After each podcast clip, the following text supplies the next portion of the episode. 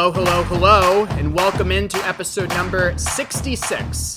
That's right, episode number 66 of the Sports Kiki podcast. My name, as always, is Alex Reimer, and you can find the show wherever you can find your favorite outsports podcast. We're available on Spotify, Apple Podcasts, Google Podcasts. Listen, download, subscribe. You know the deal. It's a beautiful weekend. It's a great weekend to be allowed outside by the Centers for Disease and Control, so thank you for that. Happy Saturday. Happy Saturday indeed.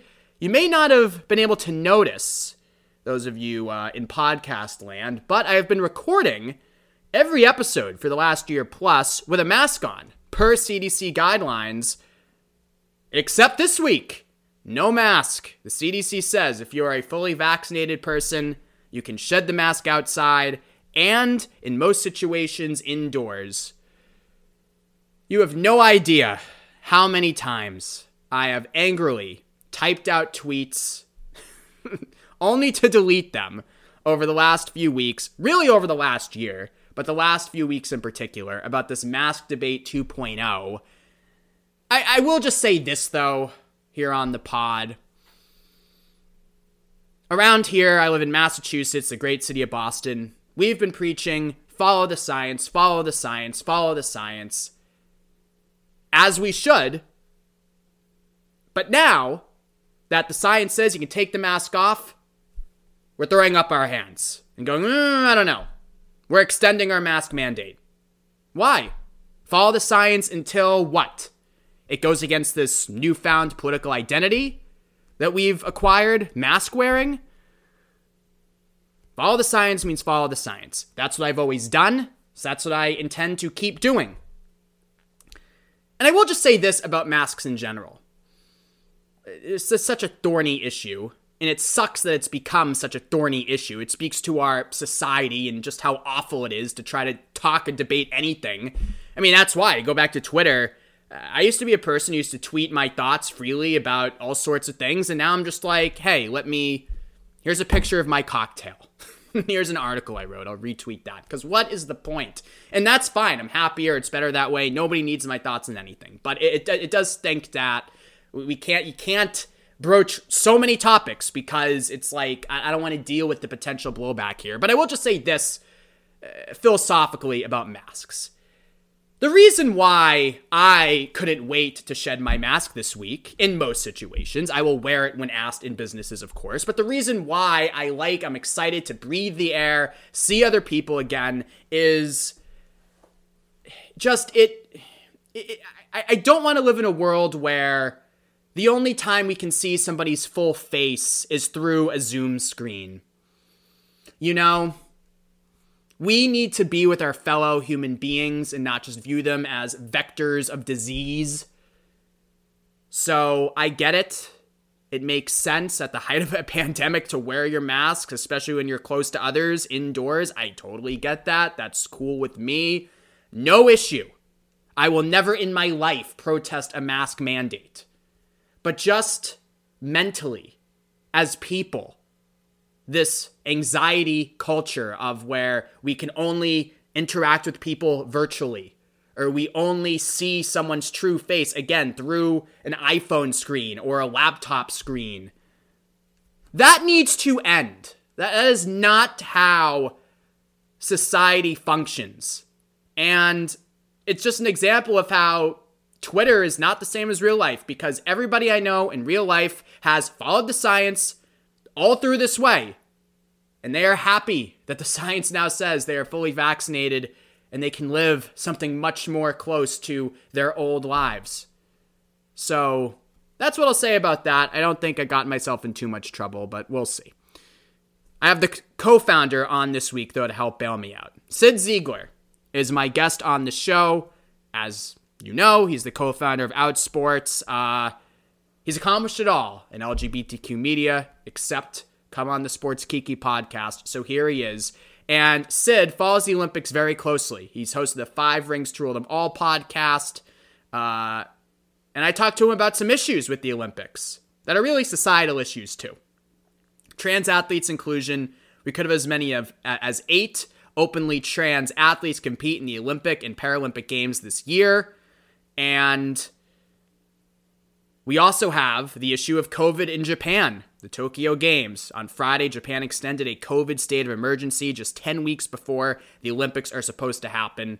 So, what's the deal? Are there even going to be the Olympic Games this year? Should the Olympics go on this year? I talked to Cyd about all that. And also, he had a very interesting post on Facebook this week, which he also shared on Twitter, defending Los Angeles. The LA Gays are constantly under attack, and Cyd Zeigler has uh, valiantly rose to their defense. So we do that as well on the other side. Thank you as always for listening.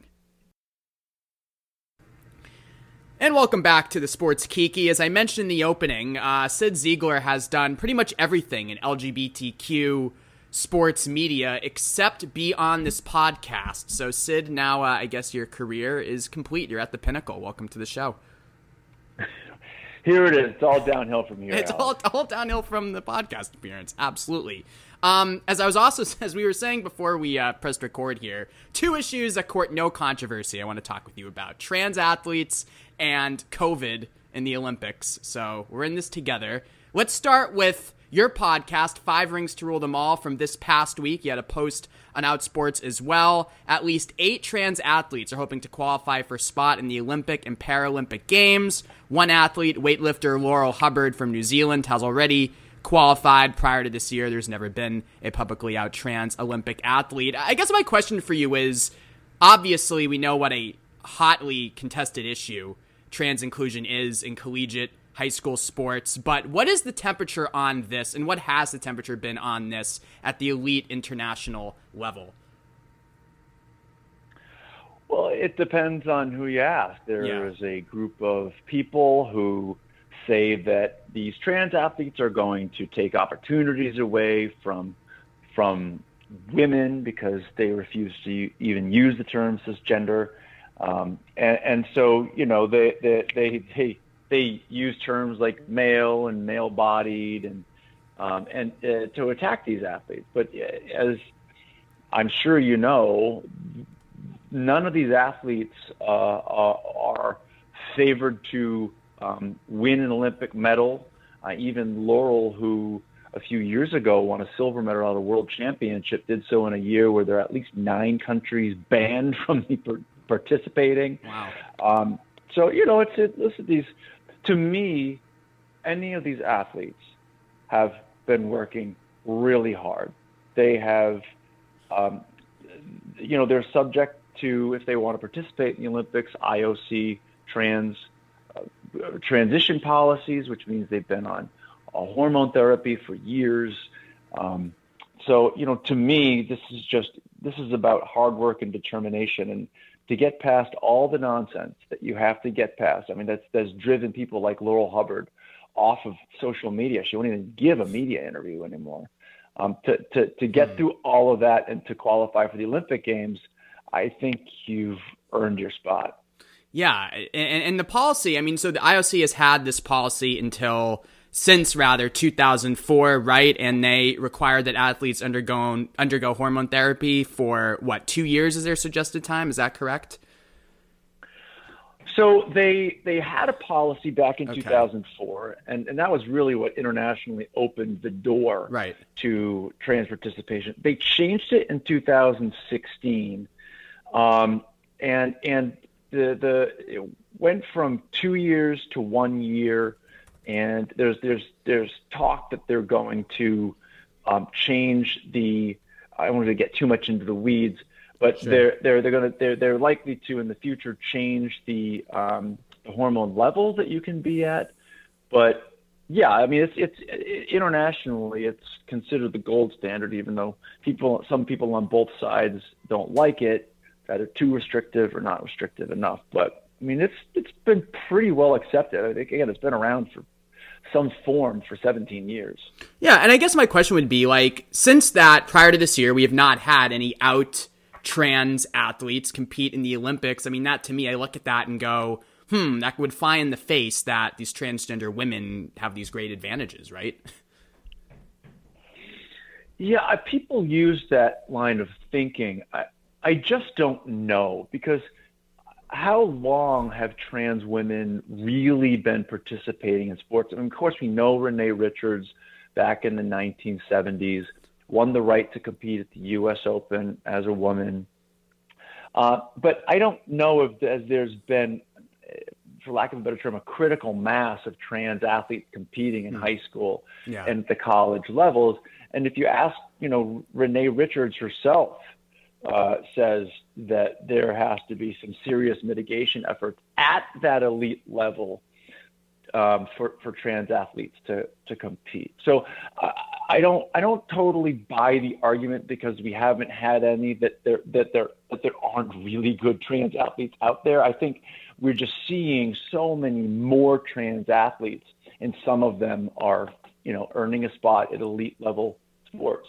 Yeah. And what's interesting about Renee Richards, and I think you may mention this even in our Slack channel, is that and there are others too. I don't don't really want to mention Caitlyn Jenner in this, but like a lot of the older athletes and a lot of you know seem to kind of preach what Renee Richards has been saying about the need for some you know of these mitigation efforts at elite levels, right? It seems like there's some sort of even among trans advocates, trans athletes, a uh, some sort of generational divide almost. I think I think that's true. Um, I, when you talk to a lot of the older athletes, I, I point to Renee Richards, Mianne Bagger. Yeah. Mianne was a professional golfer. They both say that there should be very high standards. Um, when we talk to Fallon Fox, Fallon Fox, right. the MMA fighter uh, who just fought a few years ago, Fallon believes that there has to be a transition period. That that that trans athletes uh, trans women should not be competing with women at elite levels without a transition period.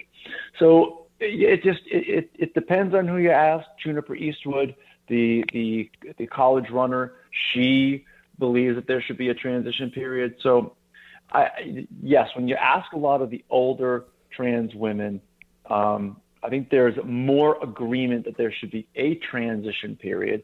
It's just what that transition period looks like, and and you know they also came of age in an era when uh, gender reassignment surgery was mandatory. Right. So, so they're more inclined to want to require gender reassignment surgery, which pretty much has been off the table for a long, right. long time. Yeah, it's certainly interesting, and we'll see how this evolves. Um, the question is, though, Cyd, will there even be uh, an Olympic Games this year? We're talking on Friday. Today, Japan extended its COVID state of emergency only 1% of the Japanese population is fully vaccinated. Um, there are a few ways I want to go here, but first, as someone who follows this so closely, what do you think is going to happen? Because the games are, you know, what, like less than three months, two months, they're two months away. Alex, I, I thought, you know, a couple weeks ago that there was no way they were going to stop the Olympic Games in Japan. I'll tell you, I, you know, I find it hard to believe that the Olympics pose some mass threat. The reason being that, as we know, um, age and BMI, body mass index, are probably the top two determinants of getting sick. Right. Um, and you're talking about a bunch of teenagers and 20 somethings who are the most fit healthy people in the world. And it seems to me that not only that, but uh, but add to that um, access to vaccines. I mean, we can't even give them away some places in the United States. Um, I would think by July we could, uh, you know, uh, vaccinate the athletes and the coaches and still have plenty of vaccine to go around. Um, I just find it hard to believe that you, you can't host these games in a thoughtful, safe manner that doesn't put the Japanese people at risk. I'm not. I'm. I'm no. I'm no scientist. Believe it or not, I may oh. play one on on, on, on Twitter. On, Twitter. but but don't we all? But it just it just seems it just seems to me that this can be done. The and, matter is will. Yeah, I mean, well, they already have said that fans will not attend any of these events, right? Correct, and that's been something you know I've seen a couple people on Twitter screaming about Japan having hundreds of thousands of fans coming in. The, the fans won't be allowed in the country, so yeah, that's, that's not part of the equation. I mean, like you, I am not not a scientist. I know it's hard for everybody to believe. Um, but um, you know, I just think in general, like when we talk about holding sports during the pandemic, dating back to last year, there was always so much hysteria that came with these leagues restarting. And I remember when baseball started last summer, the Marlins had an outbreak like a week into the season, and that, then the mood on Twitter was cancel the season right now. There's no way we continue. Same in football, you know, same in the NBA, cancel the season, and none of these leagues did. And even last year before the vaccines, they all were fine. It was largely it was fine. They finished and it was fine. Um so I feel like that it's just kind of history repeating itself. A lot of the fervor surrounding the Olympics, especially like you said, fans, spectators won't be allowed in the country, so you could kind of just quarantine them in, in the village, right? I mean, they wouldn't wouldn't be this massive event it's been. I mean, it's a massive event, but you know, you know what I'm saying. Yeah, and, and I've seen some athletes say they're nervous about going. I respect that. If if if, if you don't want to go, you don't think it's good for your health, you don't think it's good for your brand, then absolutely, you know, I support anybody who doesn't want to to compete with people who opted out of the NFL season, even right. though most of them seem to be with the Patriots, uh, which didn't thrill me. Um, I know, you have well. to. I respect that. You have people have to make decisions for their their families and the people around them. So, but again, I just uh, you're you're you're. Remember when um, the Texas Rangers opened their ballpark and yes. they you know had I think a full stadium and we were told that this was going to be a catastrophe. Mm-hmm. It wasn't. So again, I think between vaccines and quarantining, you can, you can do things that that make this virtually zero threat.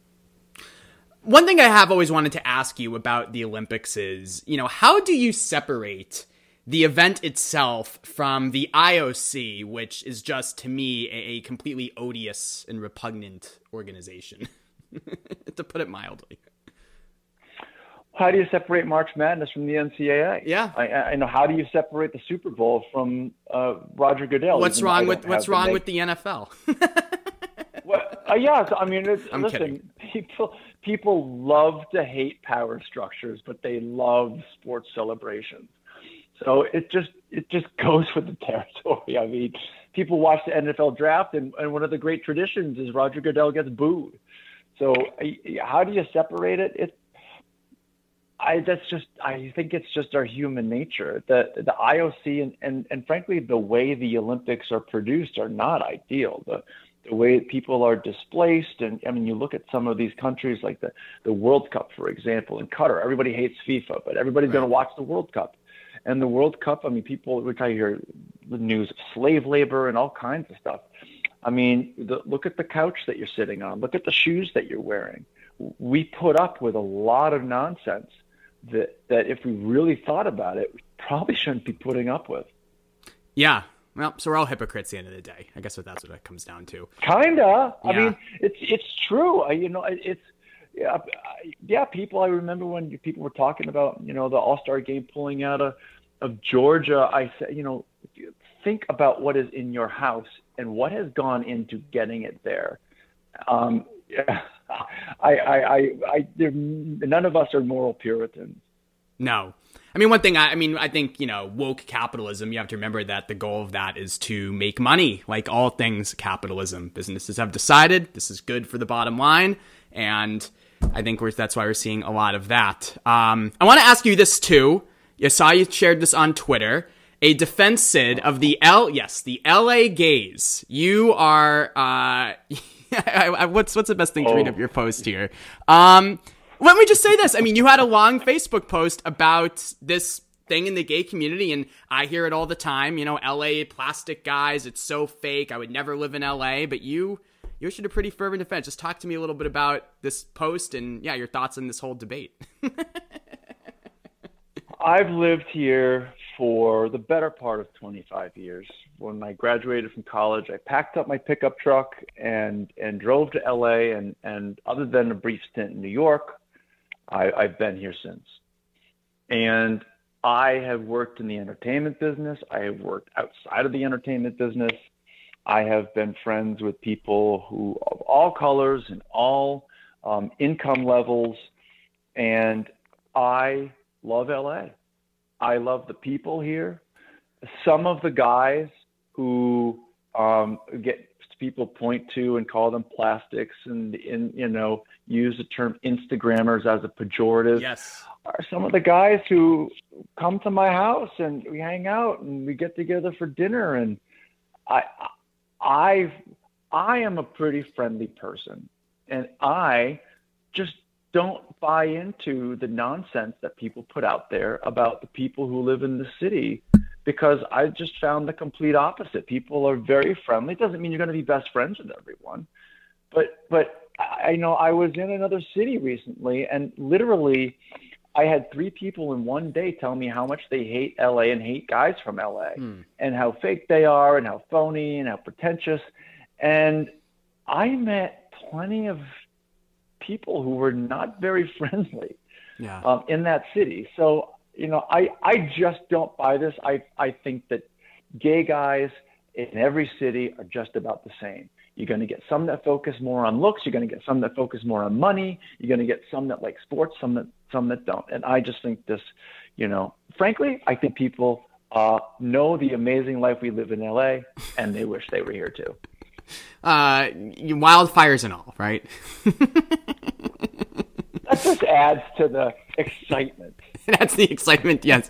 so you're not one of these because I've been reading all pandemic long about this migration from California to Boise to Austin. You're staying though. Well, yeah, trust me, because our elected officials in this state are are, are driving the state to the ground. I mean, it's just, and that's you know, I I uh, I just because I love the people in L.A. and I love my life here doesn't mean I don't understand why people uh, have had it. I mean, the the homeless issue in this city, and I, I it's even worse in San Francisco. The homeless issue in Los Angeles is, I mean, it's it you know there's it's causing health issues. They're they're accidentally setting fires in the woods, and I mean it's you know I live in an area that's high fire danger and all it takes is one one match to go astray and this big problem. So I understand why people are leaving, but no, I'm not going anywhere. You're staying. You're staying there. Um, Cyd Zeigler. You're gonna come visit. When are you gonna come visit? I keep backing out. We'll see each other in P Town. Threatening. Well, I didn't have any money up until a couple months ago. that, was the, that, was, that, was, that was the big the big barrier. But now fully employed. I mean, we'll see each other in P Town, so we have that to look forward to. Um, and uh, I also want the people to know, Cyd, that every time I have an OnlyFans person on the show, that's thanks to you, one of my great shadow producers. So I would like all of the out, uh, yeah, the geek ears to know that. Well, that makes it sound like that makes it sound like I'm on OnlyFans. Nothing wrong with so that. I've had a couple of people tell me that I should, but uh, I, won't be starting an OnlyFans account anytime soon. I've heard that as well. Maybe Outsports. We're always looking to branch into new social media platforms. We could do one. The contributors all get involved. Uh, Cyd Zeigler. You can follow him on Twitter at Cyd Zeigler. Very simple. Cyd, thanks for hopping on. We'll see you July 4th. All right, so a big thanks to Cyd for taking the time and coming on the show. We do look forward to the 4th, my favorite holiday. Why? Because the weather is great and there are no gifts. And as someone who has been to LA before, but has not visited Cyd in LA, I will say I tend to agree with Cyd. Okay, look, I think there are sucky people in LA, like there are sucky people everywhere, but it's like a huge city. Not sure if you know. And it's a very diverse city as well. So I think there is something to this cultural divide in the gay community and this class divide and these racial divides. But LA is, again, one of the most diverse cities in the country, the most thus, then thus one of the most diverse gay communities in the country. So I guess I'll have to see it for myself, but interesting to talk to Cyd about that too. As always, if you have any guest ideas like Cyd does when they're on OnlyFans, or others out there, please send me a note. My Twitter's uh, DMs are open at AlexReimer1 is my name. That again is at AlexReimer1. So long. I will talk to you next, next.